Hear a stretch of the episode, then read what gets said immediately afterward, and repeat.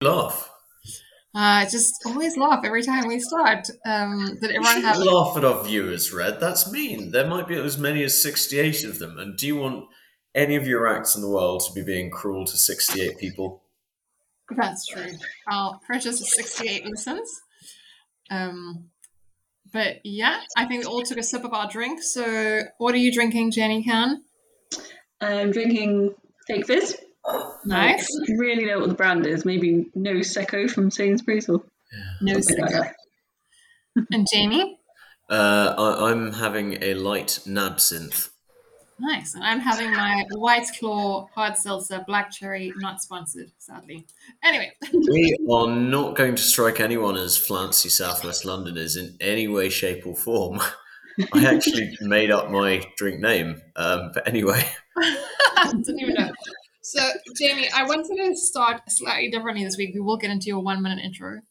Um, but um, I was thinking about the fact that so many podcasts that I like or enjoy, sometimes it turns out that the people that are like behind these groundbreaking, record breaking, successful podcasts actually have quite a lot of media background or media training. So maybe they were actually like a DJ on BBC radio or whatever. And I think Jenny and I don't have a background media, so to speak. But Jamie, you have quite a lot of experience that I think you should share with our listeners. I mean, hang hang on a second. Like, I've been shafted here. This is a stitch up. Because I know of at least two lit- media experiences that you have. I mean, experiences is possibly putting it a little bit uh, a little bit heavily because actually Jenny has more experience as she has to organize podcasts and recordings and interviews for her work. That is true, but she only thing that I have- podcast podcast. Anyway, the only media experience that I have three media experiences, and two of them were, you know, over in three minutes and 45 seconds, which just goes to show that stamina is a thing. Um, the first one was uh, recording sort of two Transport for London radio televised, not televised, uh, radio messages to say, please avoid this part of London. Uh, you know, the grim death has broken out, plague of zombie apocalypse. I uh, please mind the gap at this location. Um, yeah, and the other one was sort of being an English voiceover dub for um, what I have to assume was a very pirate Bollywood production. You're a talent, Jamie. You're a genuine talent. I mean, talent can have negative connotations as well as positive ones. I noticed you didn't say a great talent; you just said a talent of some well, description sadly- not before. Everything I've I touch in the media turns to sh1t. and I'm proud of it. But also, also, I think you you have missed one, and I appreciate it's not media, but um, I still think it's pretty cool. Oh God, what have I done? You've been the commentator for for, s- for rowing races. at Oh my gosh, yes. Around the UK. That's just on I'm telling you I don't think it's nothing. broadcast anywhere. You're getting nothing maybe from me. I'm, I'm shutting down. I, I've engaged in this far too far too proactively. You're getting nothing from me.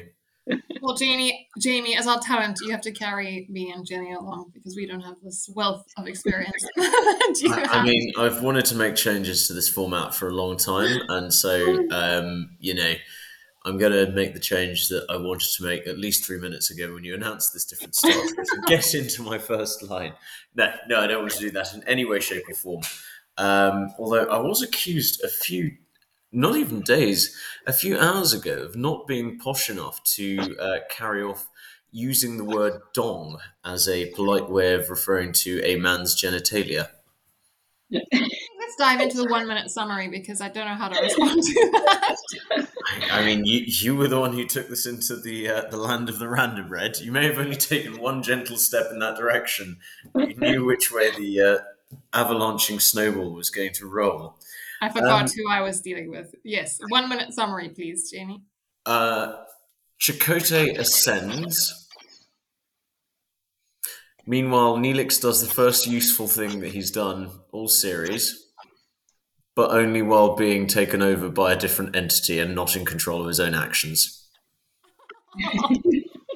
And also, can you remind us of the name of the episode because we haven't even mentioned that yet? Uh, no, I, I sort of uh, leave that to you, but I think it's cathexis. Yes, I didn't want to try to pronounce it. That's why I asked. That's how it's written, Red. What would you think? Aw, I actually listened to the latest episode of the Delta Flyers, and Mhm. Ethan Phillips, is the guy who plays Neelix, he was a guest on it. He's Oh, so was it? So one day when you listen to those interviews, you're going to feel really bad about all the things you said about Neelix. Not because he's clearly been a more successful human than he has been a sort of weird random alien from the uh, Delta Quadrant. So I'll feel happy that he was able to make so much money while you know pretending to be a bumbling idiot. Okay, so we start with the captain's log.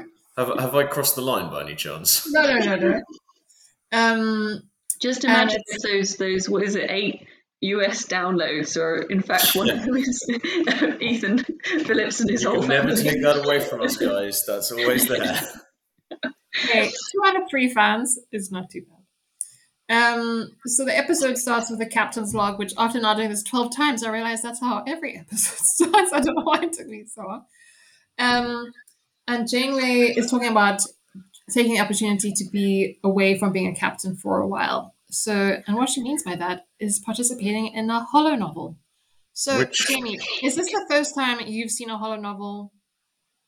I mean, I know we've seen no, a hollow. no, no, no. I, I have sort of come across them now and again, although it did seem like a slightly weird choice of Twilight fan fiction for Captain Janeway to be participating in.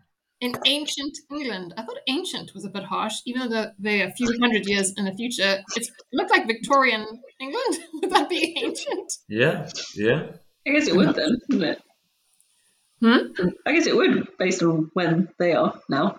But ancient isn't ancient like three thousand years ago, not seven hundred years ago? Hmm. I don't know what ancient is classed at. Yeah, I need to. Google. I need to Google Yeah. that one. I mean, it, it may be that. Uh, I- in fact, what is the actual date? They they give it at the start. Star star date. As we discussed, I've never paid attention to this, and neither has Jamie. Well, you were taking it. It, it might be as much as a thousand years in the future. Um, No, it's like twenty four. Oh yeah, maybe I should not speak because I could be wrong. But yes, you just told us that you don't listen to the date. Um, but I don't know. I, I think it's quite a nice way of just making you remember how far in the future they are. That they refer Yes, to uh, Victoria. Well, I know probably Georgian England as ancient England. yeah, that's true. So Well, just a couple of details. Yeah, Jenny. Uh, well, I was just going to say, it was weird as they don't ever come back to this, do they? In this episode. Oh yeah, that's a very good point. No. Although there is a sort of Easter egg in there, in that it sort of culminates in a dramatic moment in the holonovel where uh, the fictional is it Lord Bradbury? Burleigh. Burleigh. Lord Burleigh says to Janeway, "You must never go to the fourth floor." And there's a moment later on in the episode where, for whatever reason, someone says, "Yeah, we, we found the signal on deck four. Um, Ah, if there's a reference in there that we might not be aware of, given it's sort of hammered home twice. Mm. Um, very well picked up, Jamie. I mean, I guess as you, I didn't actually quite realize, as you say, Jenny, that it doesn't come up again, so we don't have to spend a lot of time on it. But there is that interesting Easter egg, and yeah, she's this holonovel playing a governess to this stern Lord Burleigh, and she. I just thought it was kind of funny because even as a supposed governess, she was still kind of battling with the matron or the other woman. yes. Like very acting very Captain Janeway, not Yeah. governess Janeway. Mm. Um, but this, I don't know if I've mentioned this before, but you know, all my research into Star Trek and listening to lots of podcasts and reading articles, um, remind the scene reminded me that they used to, I think, I could be wrong, don't quote me, do these um, holodeck novels or the you know settings in more kind of contemporary or historical Earth because they already have all the sets and the costumes. So Mm. for budget reasons, they can just set an episode in the yeah. you know, and then they don't have to create any new special effects for where they're Hmm. going. So the set was nicknamed the Jane Eyre set by the film crew, um, and the holonovella, which is known as Janeway Lambda One, has been compared to Henry James' novella The Turn of the Screw, and and I think this is the one that's more interesting, Daphne du Maurier's novel Rebecca. Well, Well, that was some insights that you dropped there, reading that from the. Wikipedia can react very quickly to urgency. But Jen, did you did you read Daphne du Maurier and Rebecca? Yeah, I've read. Um, in fact, I, I, have read that one. But actually, uh, when I was, you know, watching that Hollow novel, I was thinking of some other ones. Um, mm. I think I was thinking a little bit of uh, the Tenant of Wildfell Hall, which is one of the one of the, one of the Bronte sisters, I think. Um, mm. And um, I mean, the thing is, there's that time period where there was a lot of literature about like the crazy woman in the attic, or like you know some kind of dramatic um, supernatural oh, thing. Plan to the negative sexist tropes, Jenny. God, of a Victorian mansion, you know, with you know, and there's yeah, I think it's probably possibly been used in a few novels, but um, mm. oh yeah, I mean, it definitely yeah. reminded me of um, oh, I wish I could remember what it's called now maybe it'll come back to me. But yes, it was a bit gothic and a bit. Um... Yeah. Well, it just sort of seemed like a prequel. What were the characters up to in Victorian times, Twilight wise? The sort of drama and the lightning hitting every and thunder booming every time that someone made a vaguely dramatic pronouncement and oodles of melodrama in confrontation with the uh, the matron and Lord Burleigh sort of randomly appearing behind her to you know touch her shoulder. And there were slight allusions to that as well in terms of did you guys get a slight vampire vibe with the injury that one of the crew members sustained where later on in the episode where they had contusions on their neck? No i think you watched too many vampires. But let's let, i'm just teasing. I'm just teasing. But let's let's quickly let's we'll get to that point. So yes. Um, her horror novel is sadly interrupt, interrupted by Harry Kim. So we mm-hmm. never see this horror novel again. As dramatic said, moment interrupted by another dramatic moment was what I wrote exactly. down in my one note. It, just just so people don't completely forget it though, it does come back, I believe, just not in this no, yeah, episode. yeah, that's a good point. Mm. Um, and she's uh, getting an update from Harry Kim, who's on the bridge, which is basically that the they um, He's giving an update on the status of an approaching shuttle, which has Tuvok and Chakotay in it, but they only faint life signs. So obviously something has happened on a mm. mission, and she orders that they are beamed to, directly to sickbay as soon as they're within range. Mm. And the next um, scene, we were in sickbay, uh, and the doctor is kind of you know evaluating Chakotay and Tuvok. And Tuvok will be okay. He's just got a concussion, but Chakotay mm. has been seriously injured. Does anyone remember his injury and want to describe it? Wow. As his as his neural energy. Yes. Yeah, his been neural energy is drained. Bio exactly. completely drained. And so, so, he's effectively brain dead. So the doctor yeah. can keep him alive, but without a brain, presumably. but not he's got the physical brain, but is lacking neural energy, whatever the hell that is. Yes, let's not dwell on that too long. But yes, it's actually pretty serious for Chakotay. I feel like I didn't actually quite realize how serious in the episode, but again, maybe that was. But yeah, he's, he's quite seriously injured. Biologically speaking, like there's a huge amount, I believe, that we don't know about the brain. So this is yeah, yeah. you never know. This could be this, you know, science fiction. And it is electrical in it. Is there like? Never mind. Sorry. I think there's, um, I guess there's synapses and. Um, yeah. Hmm. Um, and then we have our glorious musical intro, and we're back in sick bay. Mm-hmm. And um, now Tuvok has kind of recovered, and he's giving, I guess, an update on what happened, what he remembers happening before um, this attack. And he says they were attacked by an unknown ship, that uh, an energy discharge from this unknown ship that was hiding behind a nebula. He doesn't really remember anything, so he's like, "I'll have to examine the shuttle logs to see if there was anything that remained." Um, and Janeway in her classic to save one, I must risk them all, decides to head back to the nebula because um, it turns out the doctor won't really be able to treat Chakotay unless he understands the weapon that was involved. So she wants to go back to the nebula to find the ship, find the weapon, and save Chakotay's life. Mm-hmm. Um, anything to add on that scene? I feel like I just have a lot of notes that I'm going to read if you don't interrupt me. No, no, no. I, I well, I'm working on my sort of personal development points of uh, not interrupting folk. Um, but it's Yeah, I, I think that sort of sets the scene quite nicely for the journey back to the nebula that they start undertaking. Although I have to say, this was one of the very few episodes that struck me as potentially you could have set it in the Warhammer 40,000 grimdark universe and it wouldn't have been out of place. Because as they start journeying on, and Fred, tell me if I'm jumping ahead, just randomly, out of nowhere, the ship turns around on itself. Well, yeah, that is the very next scene, I think. So I don't know the reference to Grim Dark Hammer. Grimdark uh, Hammer, Warhammer 40,000. It's, Warhammer. Uh, it's uh, an entire subculture, Red.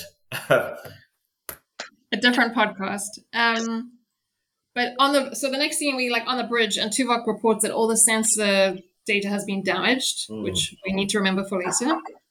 Mm. Um, but Janeway is going to get B'Elanna to try reconstruct it and she's busy analyzing the nebula, you know, as they're approaching it.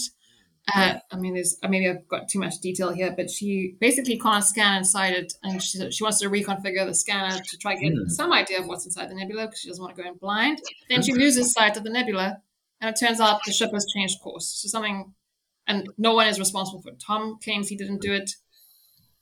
They transfer the the com to Harry's station, and he resets the course. Mm. There's this weird blip I guess, at this stage. Yeah. Um, but it is spooky. And yeah, it is. Even there, you sort of see mounting suspicion as folk wonder what's gone on. Yeah, exactly. I guess that's what that scene at the start with the Holy Novel's all about. They're trying to set this like um, mysterious, slightly thriller. Everyone's a bit paranoid and it's sort of gothic. Um, vibe, for want of a better yeah. word, um, that then transfers to the actual um, uh, the actual Star Trek storyline. Mm. Yeah, I mean, I didn't notice that. We never saw it again, but it didn't feel like out of place. So I guess, it, as you say, it helps set the, the scene and the tone. Um, so the next scene is quite sweet, I think. Oh, there is some weird background noise that comes every now and again. Do you hear it, Jenny? Yes, I'm not. I don't have my headphones. I, I realised oh, um, today, but I could go grab them. Mm. You guys can. Uh, okay, you go grab them. I think it might help.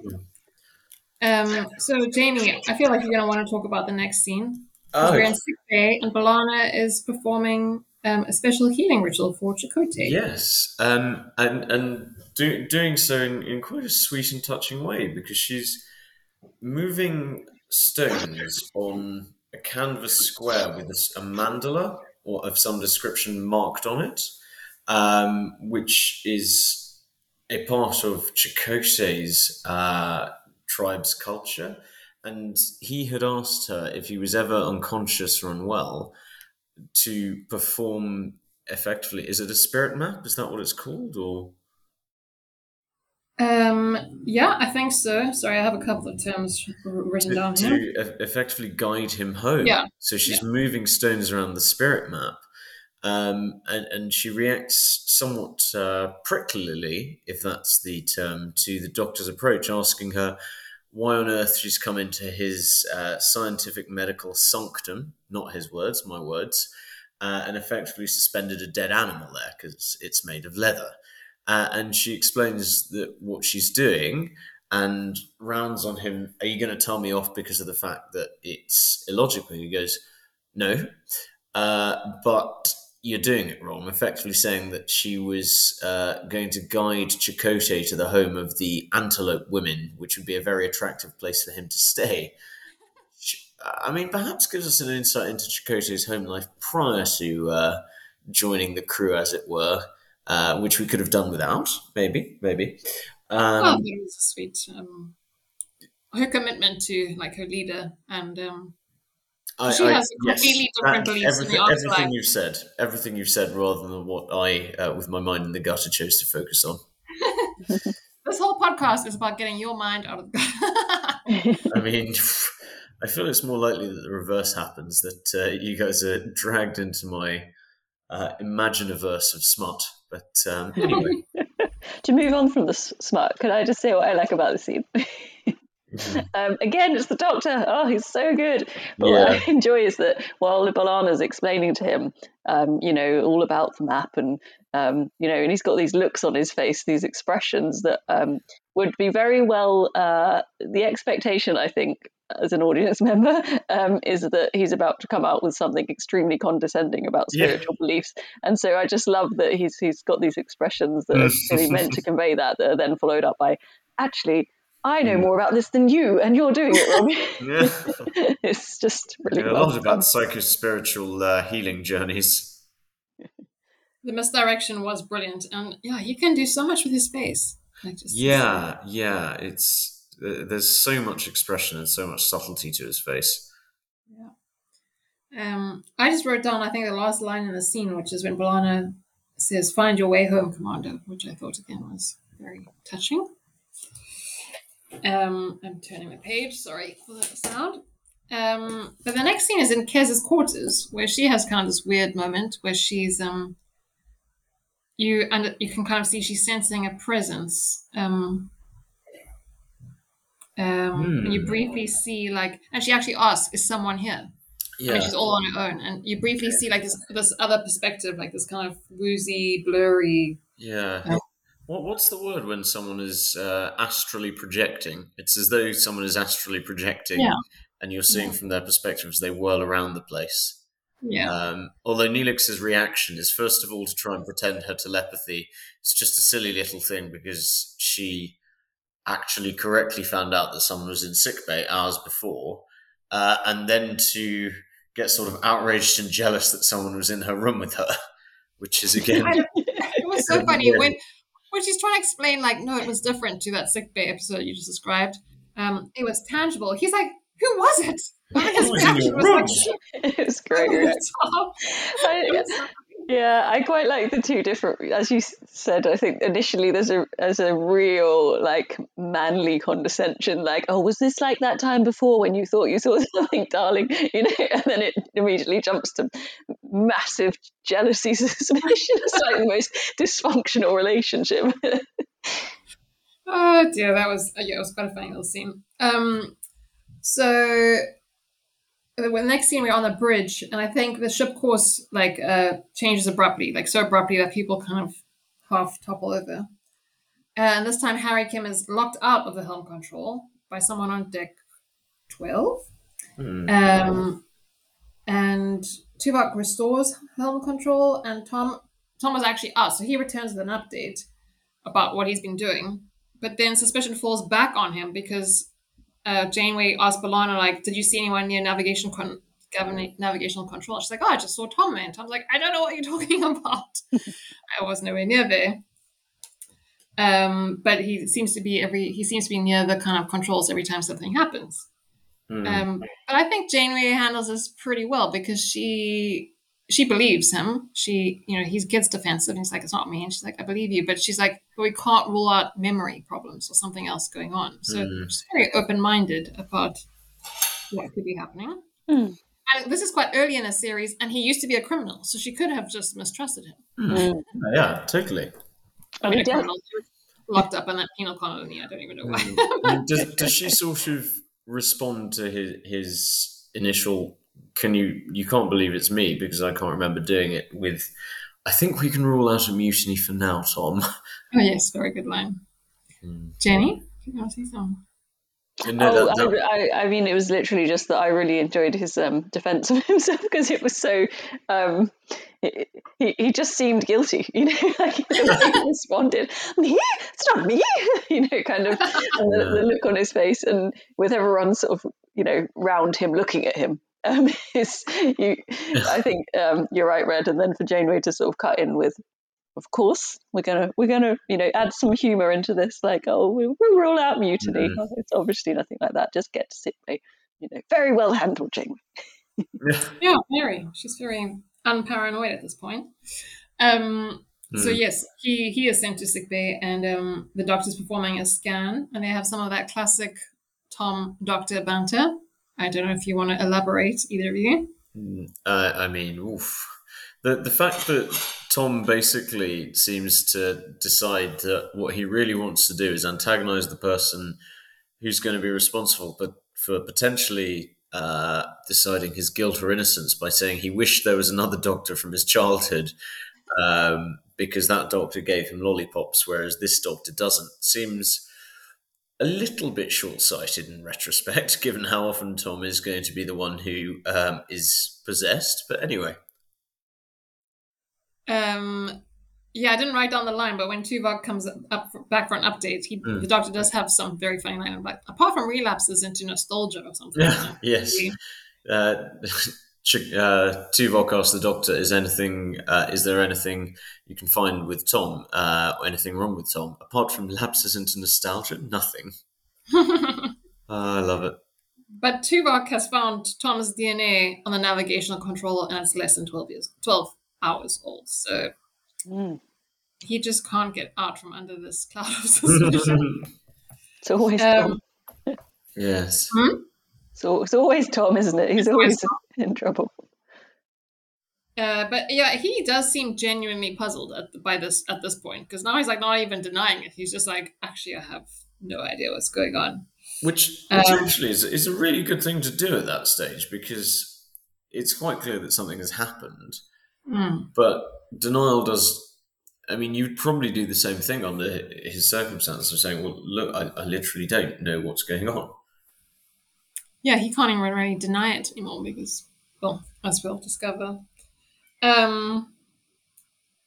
So yeah, I think I mean, the doctor still has a few tests to perform, and Tuvok requests you know keep them updated. Um, and we're back on the bridge, and Janeway and Tuvok. Well, Tuvok's found the ion trail of the attack ship Hmm. um, and he kind of just brings up the fact that it seems to go into the nebula in a very erratic path, and then they Mm. will. Janeway deduces that well, they probably have that path because of the stormy atmosphere around and in the nebula, so they plan to Mm. follow the ion trail exactly Hmm. to get through safely.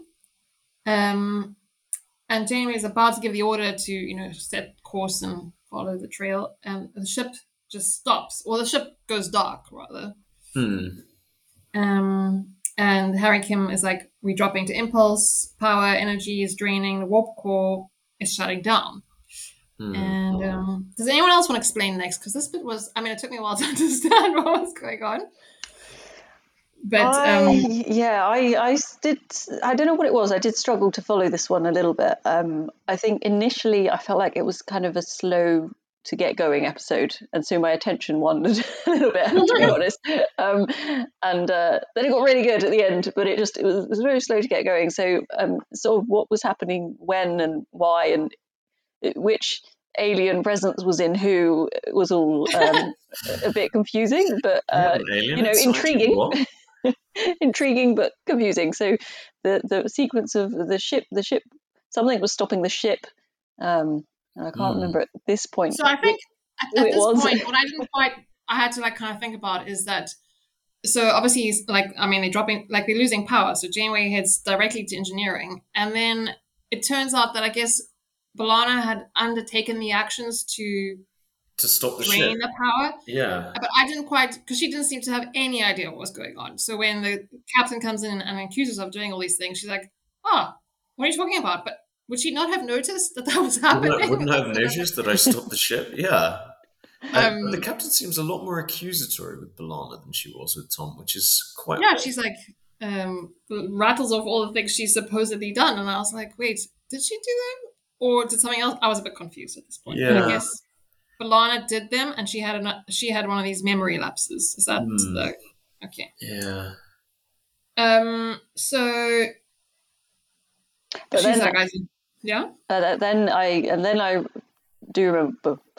Okay. I struggle with the who's who's acting why and who's taken over who. But then this was the way No one- they, they At this point, at this point, was- we don't know yet that anyone has taken over anyone. So right. Okay. Yes. so- Janeway's just like, "What the hell is going on here?" Yeah. But but She- this is this is helpful in a way that something's happened to B'Elanna because at least now they're like right now we've got two people. So they both go to sickbay they've got B'Elanna and they've got Tom in sickbay which means the doctor can actually um, look at the similarities um, and then uh, is able to deduce uh, a sort of um, hypothesis about what's going on which is are we ready for that, Red, or is that in the next another scene? okay, Yeah, which that is is exactly where great. Okay, because this this is a bit I do remember. so then he's um, he's done all the tests on all the other parts of them, um, and he can't find anything wrong with them. Um, the only thing that he has discovered that's um, going on with both of them is in their memory engrams, and uh, they both have completely normal engrams right up until the period where they were both acting strange and doing um, supposedly, you know, damaging, mutinous things. And during that period, they both have um, unusual memory engrams, um, but they are the same as each other.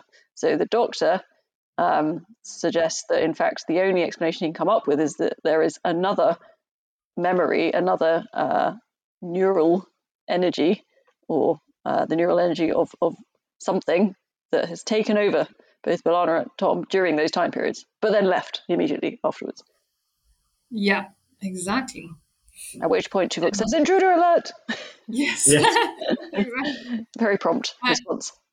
Yes, he immediately sets the intruder alert, and he hypothesizes that this kind of uh, being or presence came back on the shuttle with him and Yeah. Chakotay.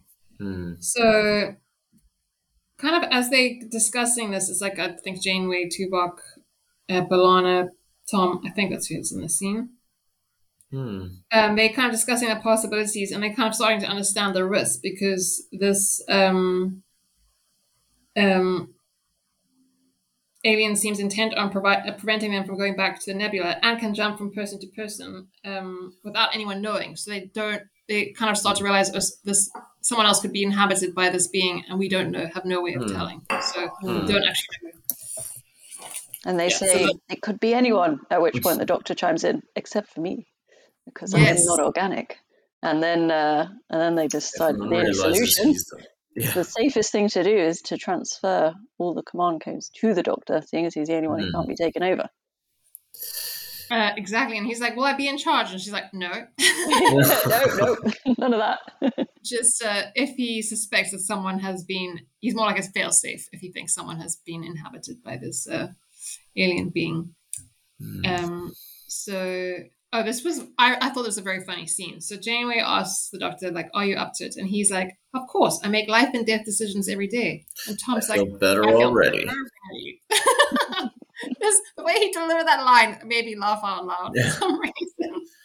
To, to be honest, like I, I think I would be most comfortable with the personality who's got that power of life and death being the doctor's. Actually, yeah. Yeah, I agree. I'm waiting for the AI overlords. I Yeah. tell everybody this.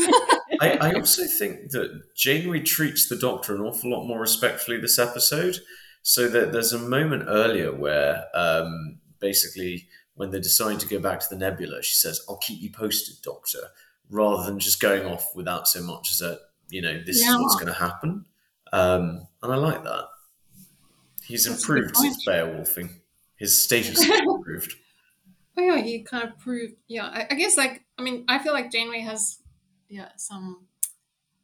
It's very hard to remember where in the series this happens, but I think she doesn't necessarily see the Doctor as a human, the way I think I would, just because he looks like a human and acts like a human. But I think she does respect like your contributions. So he did that great away Mhm. mission, you know, and so now he's like gone up in her esteem Mm. Mm. he carried out. Well, that's how I interpret it. Which is a bit silly given that, you know, the only comparable crew member in the last, I don't know when the Enterprise was out and about roaming the stars was Commander Data, who, I mean, we all know what his service record was. Yeah, very good. Is that what you mean by that? Yes, yes, I do. It was a guess, but yes, I do. um, yeah, so everyone leaves sick bay with the aim of getting the warp core back on quicker than the two hours or something it should take. Or, um, but outside the outside sick bay, Kes kind of like runs up to Janeway and shares that you know she thinks Janeway's right. She's been experiencing this presence. Um, and Tuvok suggests a mind meld because of um, the fact that Kes's telepathic abilities are undisciplined, quote unquote. Mm, interesting. And um, Kes agrees, and Janeway gives the order to proceed. Um, and then next, the next thing we see is like Harry and a crewmate. I never got his name. I don't know. Um, I feel like we see him again. But Is this Durst? Yeah. Yes. Yeah, does. no, I only remember him because um, He's in a later episode. Yes, yes. I never, Oh. I never forget for various reasons, which I, we'll I get to on another episode. He sounds like the lead guitarist of um, Limp Bizkit, who's called Fred Yes, who played in London this weekend. Oh, anyway. Are they still alive? I'm so upset. Every six months, I think to myself, I need to find out if all the bands that I listened to, like as a teenager and in my early 20s, are still touring because some of them are probably are. And then I never look it up, and then I find out I missed Limp Bizkit, even though I only know probably like And three miss songs. Limp Bizkit. Oh, Red. Do you know though? But they're so expensive. I can't believe. Yeah. I know, like I sound like a real I think old it was person. 50. I heard it was 50 pounds. Oh, that's amazing. Yeah, You exactly. It's not like 280 or something to see, I don't know, Taylor Yeah. Swift or Beyonce. I was I was looking at buying some tickets to see the Gypsy Kings um, as a present. Um, yeah, well, this is the thing because we got we all went the three of us to um, see them that time in Kew Gardens, and I, it, was, it was very reason. I can't remember how much it was. It was a very reasonable price to get tickets to see them now over a hundred pounds. Wow. Yeah, for like the cheapest seats. Outrageous. Ugh. Anyway, sorry, massive detour. No, that's a great detour. Um, but yeah, Harry and Durst are like just kind of walking down the passage, discussing the fact that they need to seal off the, like different parts of the ship and like what could be the the threats and everything. And they approach the turbo lift and they open it, and we see Kes and Tuvok just collapsed unconscious in the turbo lift. So something bad happened. Yeah. Yeah. Um, and then it's the captain's log, and um, she's just saying that Tuvok and Kes have been hit by an energy discharge once again, and Tuvok is okay again. Okay, now it's starting to get a bit suspicious. uh, but Kes is in a coma. Um, so the next scene, they're in the briefing room, um, and Tuvok is kind of giving an update on again what he experienced. He's saying it was similar to what happened on the the shuttle. B'Elanna is like, we didn't pick up anything on the sensors. Um, and then Tom kind of says that they need to use some special sensor. And then B'Elanna comes up with his brainwave. Magnetron. Yeah. A magneton flash scan, which sounds as like a special scan all at once across the whole ship to see if they can pick Mm. up this energy Yes. thing. Yep. Um, so then, this is quite a funny, well, not funny, but interesting scene. So ba- uh, B'Elanna turns to Harry to get his opinion, and he is like on another planet. So they Yes. immediately think that he's been inhabited. Mm. Well, we, we never discover whether he has or he hasn't been because, I mean, it's held uncomfortably long, and there's then that incredibly tense moment as Janeway sort of interrogates him, and he realizes, "Oh, you're you're suggesting that I was taken over. I, I thought I was just in a daydream." And we'll, I, we'll never actually He was thinking of a scientific paper, wasn't he? So I I kind of bought that. But Yeah, Tom was when- thinking of other things while he was uh, turning the ship around. So we'll never actually know if he was in a daydream or if he was actually taken over. But it does prompt that moment of paranoia and that suggestion of splitting uh, command protocols as well. Mm. I don't know why. I just love uh, Janeway's delivery of the line. Uh, I'm, you know, I'm very disturbed by what's just happened here. I, I don't know what it is. I don't know if it's the sort of seriousness of it, but uh, I just think it's very well done. Hmm. yeah, she is. She is really good. But yeah, she she she does say that she's very um. Well, what did you say, Jenny? Very uncomfortable. What did she say? She, says very disturbed by what's just Mm. happened. Disturbed, yeah. Because she sees how this situation can lead to like increasing Hmm. increased paranoia amongst everyone, and Into um, personal conflict and dissent. Yes, and as if to prove a point, in the next scene, we see Neelix in the sick, the sick bay reporting someone to the doctor for changing their drink order. Yeah. So this, the paranoia is spreading. But but I mean, Neelix really goes extremely. He says, "Oh, he, he's changed. He never changes it. Can't you scan him or at least dissect him?" I mean, what what must life have been like on Neelix's planet if? Oh, it's suspicious. You know how we find out if someone's worthy of suspicion or not? Dissect them. what? To be fair, his girlfriend is in a coma, which I had forgotten because I was like, why is he behaving so irrationally? I would like to point out that this is still not the moment at which he's useful. Oh, sorry, I was trying to turn on the light on my notebook. But yeah, I mean, he's really funny. And the doctor's like, well, actually, you're acting so paranoid that that's different. You know, trying to highlight the fact that he just needs to calm down and he, that he's already kind of in a fragile emotional state. Yeah. Um, and then uh, the doctor gets very annoyed because Tuvok comes in to perform some sensor rejigging or something. He's like, "Do you have to do that now?" And Tuvok explains he, it's captain's orders, and he's like, "How is um, Kes?" Um, and um, but and the doctor's like, "Well, yeah." He kind of points out that Kes's injuries are different to what uh, Tuvok and Chakotay. They're more like physical assault injuries than energy discharge injuries. yeah. So Tuvok's like, I don't have any memory of a physical Mm. assault. So Perhaps I that's- was taken over. And he, he see, uh, it seems like the obvious conclusion, but suspiciously at this stage in uh, the narrative, he takes an awfully long time to suggest that. that's true because Tuvok is so logical. He should have. And you know, his, his role is to identify threats and shut them down, and it's uh, it takes a suspiciously long amount of time to do that. Hmm. I got to say, I just am crap at guessing because I never, I never. Oh yeah, no, I would suspected never. No, it's more like in hindsight.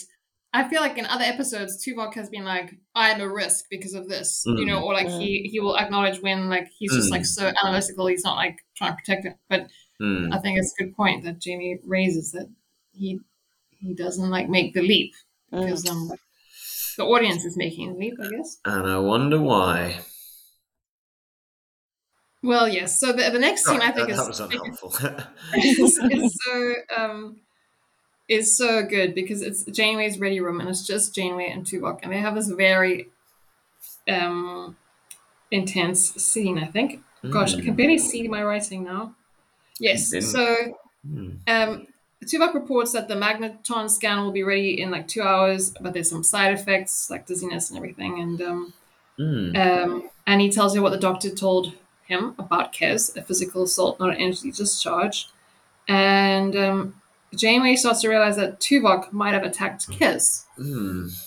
And um, I just thought it was they they both acted this so well. And this is not something we comment on very often, but the close-ups as they like zoom in on each actor really Yeah. like um, heighten this like sense of uh, claustrophobia and I don't know paranoia. Hmm.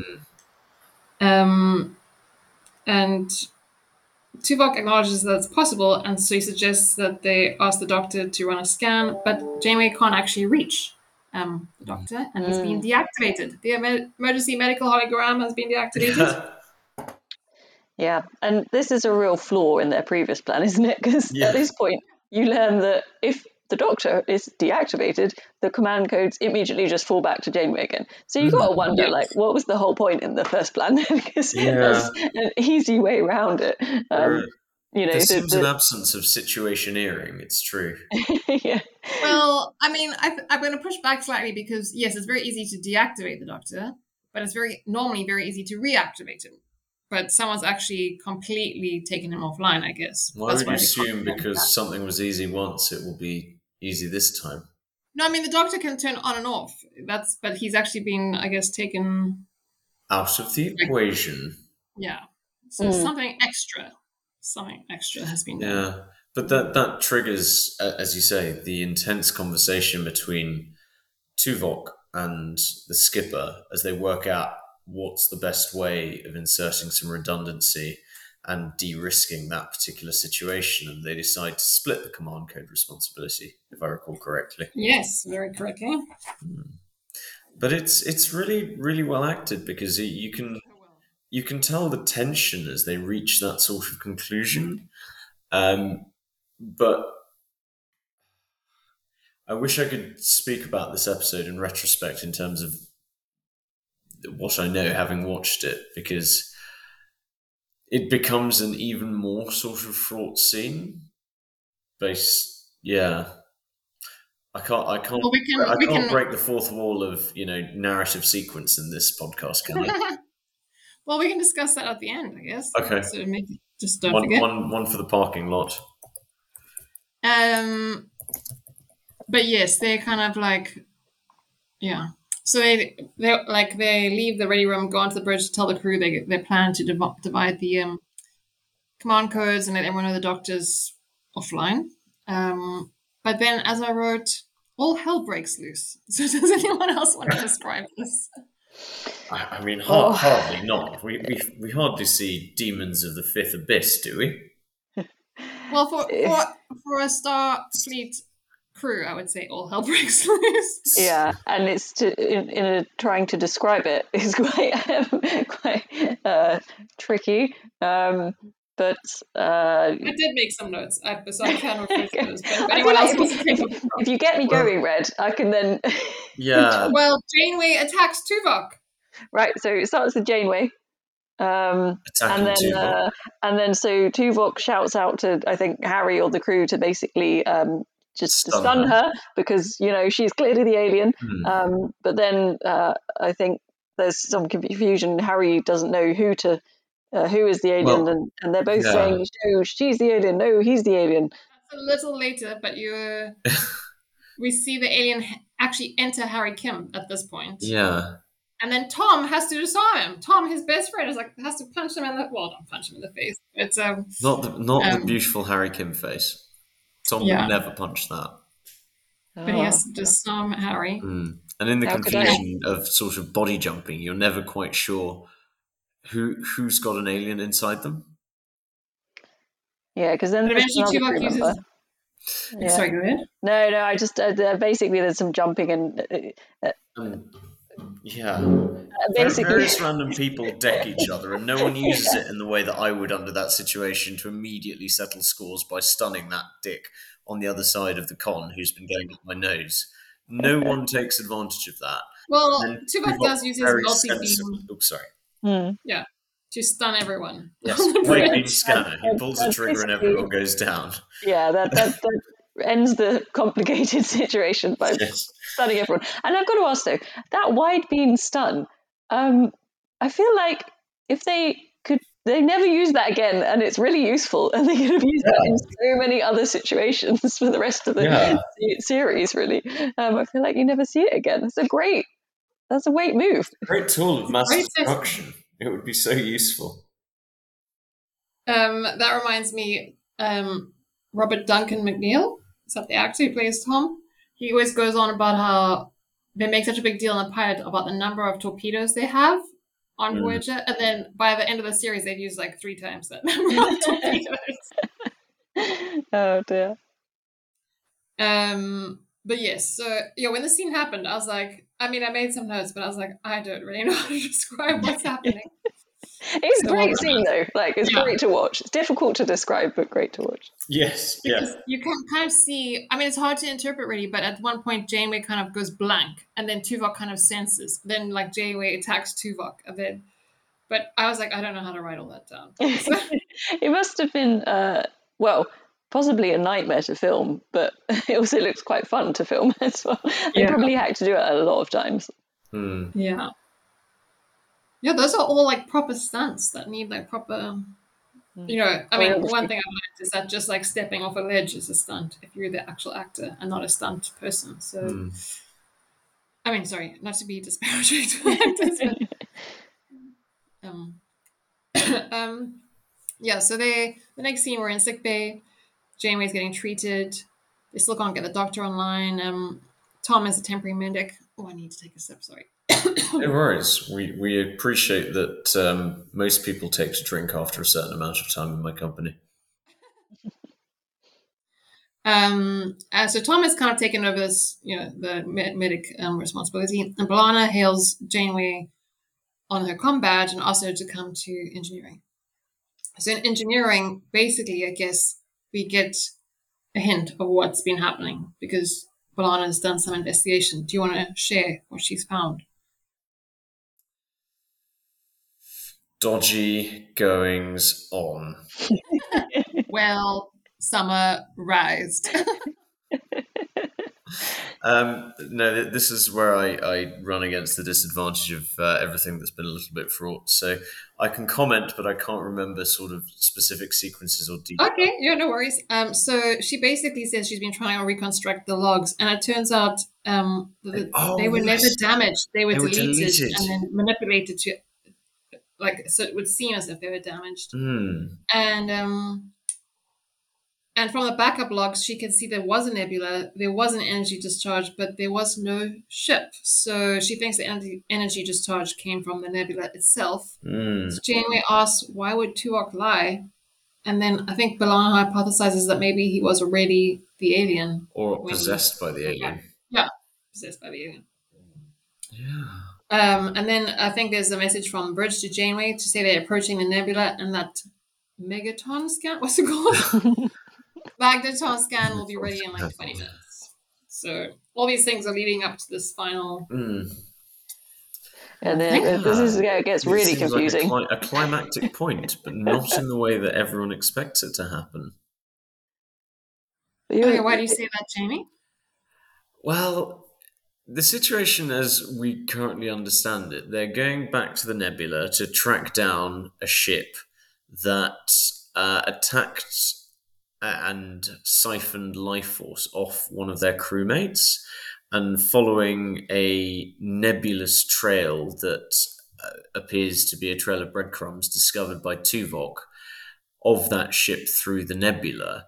Now, as we're soon to discover by various things that are being found, uh, by both B'Elanna finding out the fact that, uh, as you say, the records weren't destroyed, they were deleted deliberately. And as they sort of investigate the actual breadcrumb trail, they realize there are none of the telltale breadcrumbs that would suggest sh- an actual ship's engines passage, so uh, disturbed Yes. ion trails, things like that. Janeway catches Tuvok in the lie. Yeah, and, and she, she sort of quite cunningly puts that to the test because she um, she mentions, oh yeah, she sort of draws him into the conversation and invites him to confirm that it was a ship, um, which he says, "I- yes, it, it absolutely was. And she says, it's an odd ship that doesn't have an engine.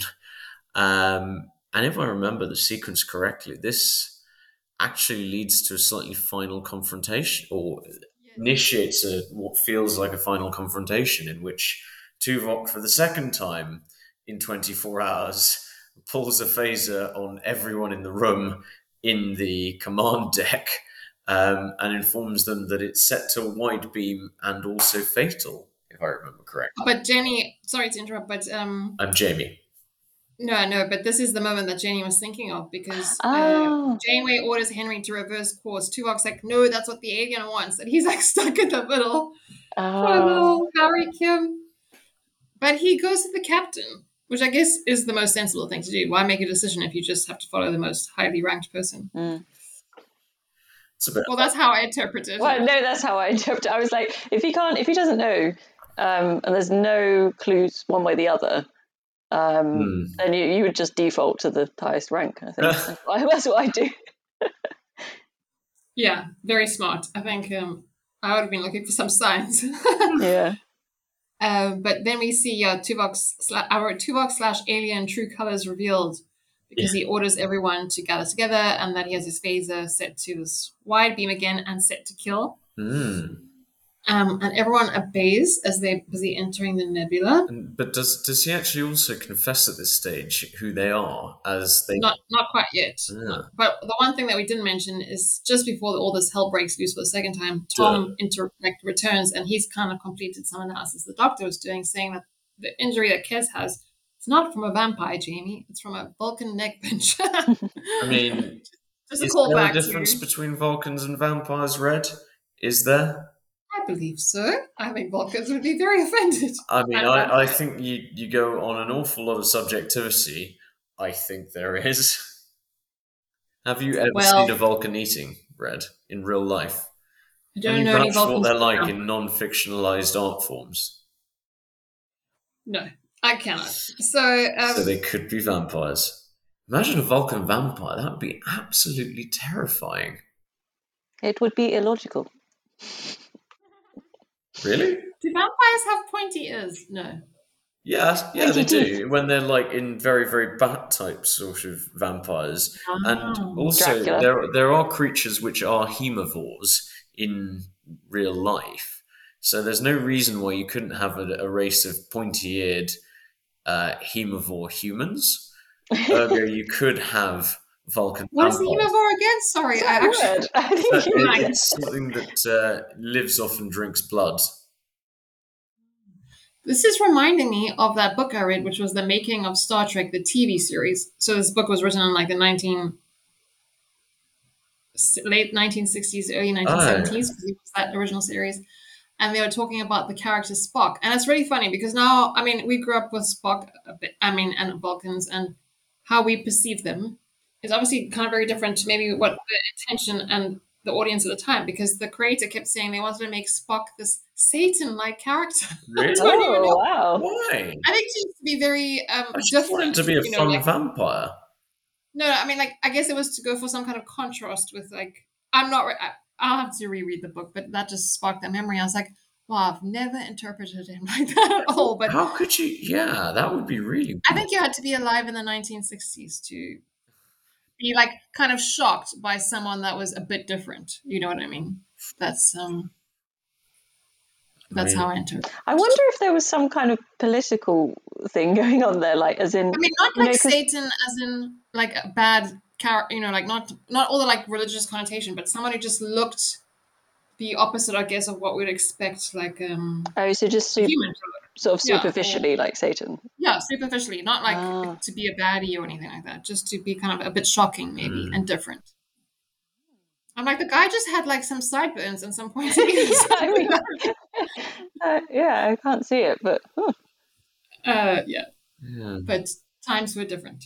Um okay, so let's wrap this up because yes, it gets this scene I also had to take some extra care. But yeah, so he's got everyone gathered and they're kind of obeying him but monitoring the situation. So we come back to them a little bit later and Harry Kim has picked up some energy pulses in the nebula Mm. and says they're heading our way.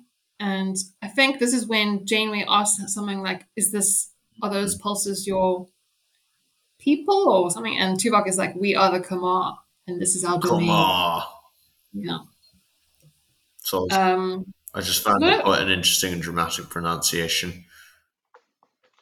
Um, and then we see this like alien point, uh, astral projection point of view again, and it enter, we see it enter B'Elanna Engineering and eject the warp core. And um, this seems to go against what Tuvok wanted. So he, I think he's like like he's like, no, that wasn't supposed to happen or something. And then Janeway and Tom and Durst um, are discussing, and they kind of realize that there's these two invisible forces battling, and maybe Hmm. one of them is Chakotay and Sickbay. Yeah. So the guy who has had no lines or anything to do with this episode is brought back.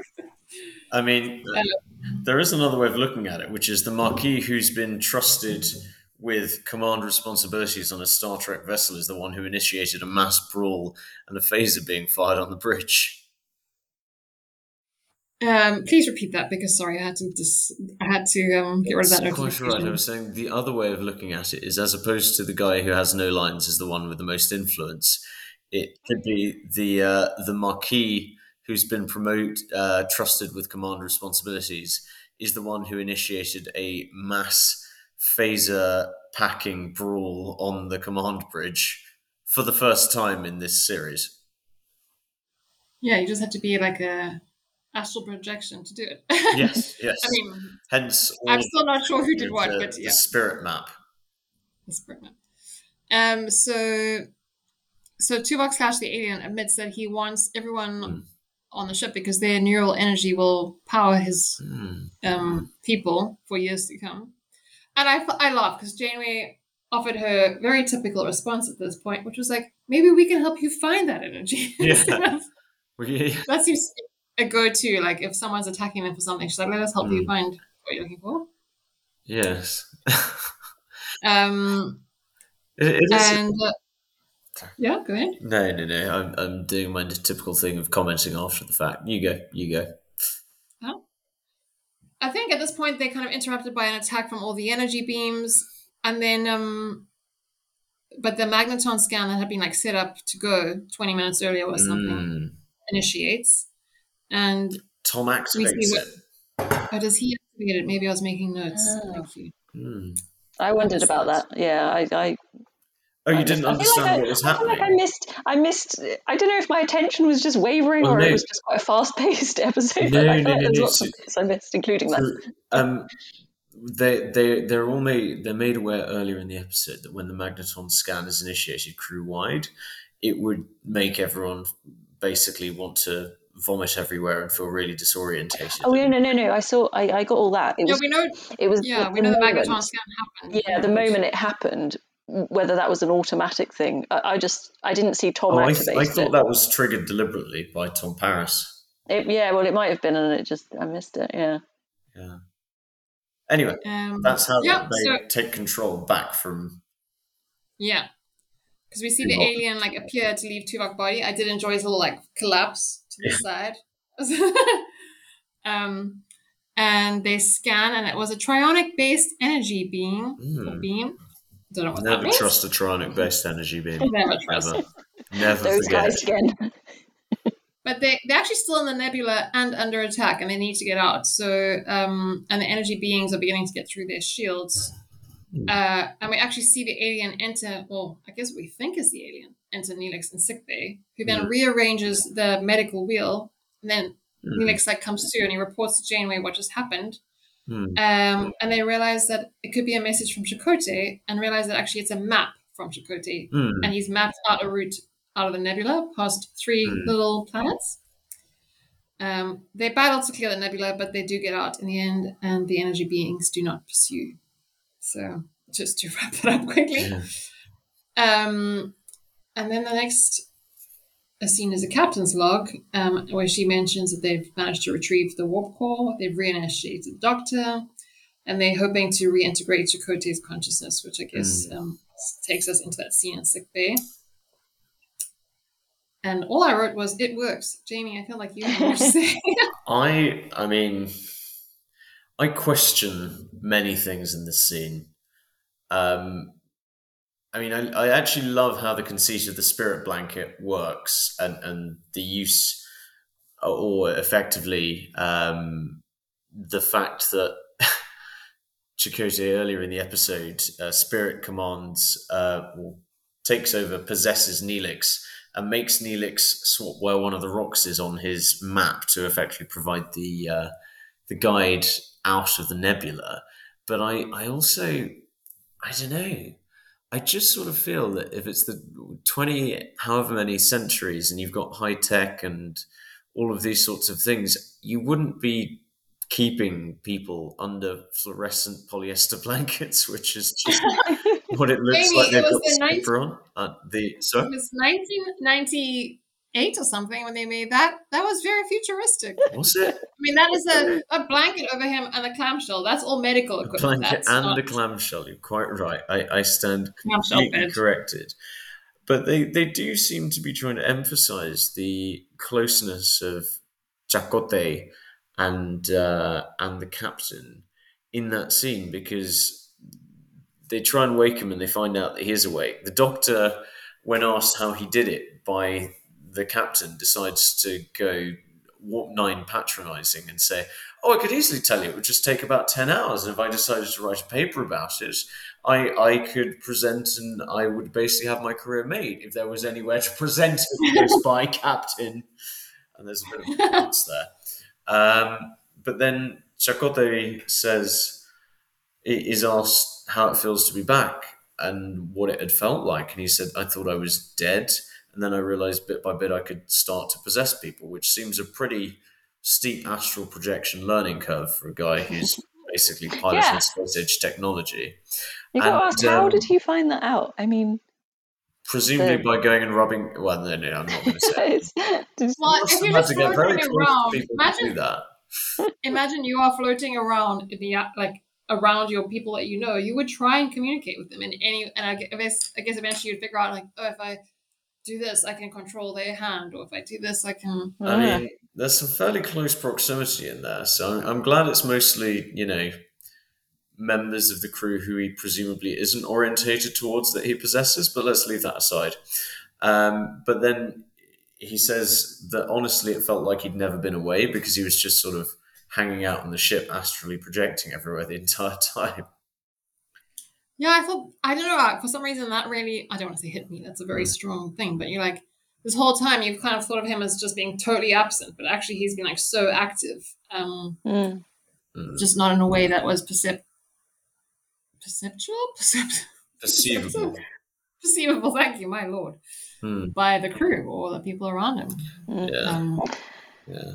I mean, I have to say, I quite like the way they deal with the um, "How did you do it, Doctor?" question because when they were when they were, you know, they had the picture of the um, just before this scene, they had the picture of the ship, and uh, Jane was doing a little summary saying, you know, we've picked up the warp core and now we're integrating um, uh, Chakotay's neural energy back into his brain. And I was like, yeah, how are you going to do this? And what is the explanation going to be? Because you don't have the help from the aliens.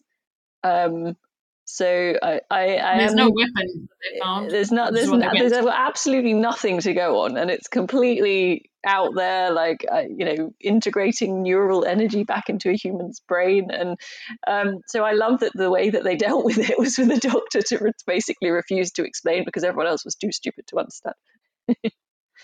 Some very good writing. Yeah. Yeah. I always I mean, you know you know that I have this little comedy writing wannabe hobby. I don't know how to describe it. But it is funny when you think about writing a script or whatever, you can change so much. Or you can get yourself out of such corner like if you backed into a corner, you can just change a few words and then you you, it all makes sense. It's like quite impressive the power of the um of the you know, just using your words. Um Oh yes, and then I think I mean the only other thing I made a note here was that Chakotay apologizes to Tuvok. He says, "Sorry, I had to dig. I had to knock you around, Tuvok." Um, but Tuvok seems to understand. So, any final? I think I have no more notes except for going on to Star Player, which I Mm. haven't thought about. I found it quite a, a, uh, a, a tricky episode. Um, like I, lo- I loved bits of it, um, but there were lots of sort of bits that you feel like I don't really know what's going on, or I think I've missed something. Um, and it felt like quite a slow start as well to me. So it was a bit sort of, um, and then it, and it was, and then the end was quite sort of, you know, they of course, they often end on something quite dramatic, and um, it sounds like a conclusion, you know. Um, whereas the end was also felt a bit sort of, um, I don't know, Well, I will make my. I'll make, yeah, I'll make my. Um, I'll pitch. I'll pitch my two star players. Mm. Well, one, I think my favorite, my favorite part of the episode was that scene in Janeway's ready room with Tuvok and Janeway, where they, it's dawning on them that they can't really trust each other, and these are two people that have trusted each other without questioning it ever. Um, but that's not really star player, but I just really, really love that scene. I rewatched it a few times. um, but I think my star player is going to go, and this is for the reason of acting, Jenny, not Ah. um, with crew performance, is to Tom Paris or Robert Duncan because I think what we were talking, I find it so interesting when people play deceit, like they act just like as if they're deceitful or they're not deceitful, and how they can convey whether they're actually being honest or they're actually maybe lying. I Mm. find that really fascinating, and I think he did a good job in uh, acting his. Hmm. So was he? Uh, so do you think he was acting deceit then? No, I think he was genuinely like puzzled and didn't know what was happening. Mm. But um, it did remind me of. The, I think he acted that well, and it did remind me of this fact. It's like I once said to my sister, like if you're watching a rom com or whatever, someone can look like they are genuinely in love with that person they're acting with, and it makes you think that someone in your life could do the same thing. It's such a complex thing that he's doing because everything he's doing by default of the fact he's acting is a lie. But then he's trying to act someone who is not telling a lie, being yeah, not by circumstances, but in such a way that casts suspicion on him because Yeah. the circumstance is suspicion. And how do you make yourself in that circumstance ambiguously or unambiguously seem like someone who's reacting naturally when one of the most difficult things is working out if humans are reacting predictably or unpredictably in situations where they might be guilty of something. Because actually, most humans have a perception of how other humans will act when they're feeling guilty, surprised, or shocked. it'll surprise no one to understand that there is as much variation in terms of what people think is guilty behavior as there is in, ter- in numbers of human perception. So one person will think, well, naturally he'd get angry. He's being accused of something he didn't do. Another would say, well, naturally he, he'd be quiet and scared and confused because he doesn't know what's going on. But you know, you could equally say he's scared. He's acting. Sca- he's scared because he's guilty. He's angry because he's trying to deflect. And what you're saying, Red, I completely agree with. It's incredibly skillful to be able to portray a realistic portrayal of how someone might react under those circumstances of being an honest dupe who is honestly duped, when in fact this is someone by dint of being an actor, acting, portraying, not necessarily doing something like that, and who actually also knows what's going on. Yeah, I think you some you articulated exactly what I was thinking, but much better than I could. So thank you, Jamie. Um, Even a stop you clock is right twice a day, Red. Say that again. Uh, I was saying that uh, I'm the stopped clock that is right twice a day. No, but yeah, I think you get what I was saying, and you articulated very well. Mm. Uh, do you guys have star players, or Or Well, I know it's difficult, so we don't have to do it. I, I think it was I, tr- I struggled this time, um, but interestingly, actually, I was leaning to Tom Paris as well, Red. So, yeah, um, I can't even. I'm not even sure why. Really, I just quite liked his acting in it. I I, um, I liked the character of this sort of me, you know, this sort of innocence, like Mm. you know, it's happening to me again, and um, uh, I Mm. don't remember that, and you know, this. Um, I just think he played it all really well. It was sort of quite, Mhm. and it was quite a light-hearted um, Mm. sort of feel, whereas a lot of the other scenes were quite um, intense um, and and Mm. complicated to follow. so it was quite a relief to have him in there. Mm. Yeah, he was some light relief, and um, also that line he had about the doctor. what was it? Well, now I feel safe, or now Yeah. I feel relieved, or whatever it was. Yeah. I feel better already. yeah. Yeah. Um, I would like, as ever, to pick my devil's advocate uh, player of the episode and say it's Tuvok. Because it's a hell of a feat to deceive an entire Starfleet crew and actually almost hijack the damn ship. And also, he's the least expected Mm. one in a sense because he seems like resistant to Yeah. telepathy, and he's so logical. And and, and also manages, in spite of taking every possible decision that you would logically take to reduce the risk of uh, body jacking uh, that you would expect a security officer to take, to put himself closer and closer to the uh, what would you call it? The wheels of power. Uh, yeah, uh, and that's that's quite an interesting level of espionage, and one that historically I think that crew has been vulnerable to, given Seska's activities as well. Hmm. yeah, I think. I mean, yeah, I think very well deserved. Um, Yeah. Star Doesn't get away with it though. Tom Paris for No. the win. Any final thoughts or? No, I was going to say Neelix something, and then I remembered. Wasn't actually no. Neelix was every bit as annoying. There just wasn't as much of him. Why did you say he did something useful? Oh, the the medicine. Spirit man. map. Yep. He wasn't even in control of his own. Body. I know. That's why I said Neelix does something useful, and he's not even in control of his own body. Honestly, He's- why do you hate He's done Neelix so much, Fred? He's God. done loads of useful stuff by this point. Loads of stuff. I'm in denial. I'm in denial. I don't like it. You said he's growing on you, so we'll see. Like a fungus. So we'll see you in a, a random amount of time for the next episode, which will be confirmed next Two time. weeks. We are so professional here. Yeah, it's a tight run ship. Yeah, I, uh, I'm sorry about the fact circumstances rather caught us off guard this time round. Oh yeah, no, my, my bad. But in the end, yeah, sorry, work was very busy today. But on that very boring note, I will press stop. Thanks, everyone. No worries.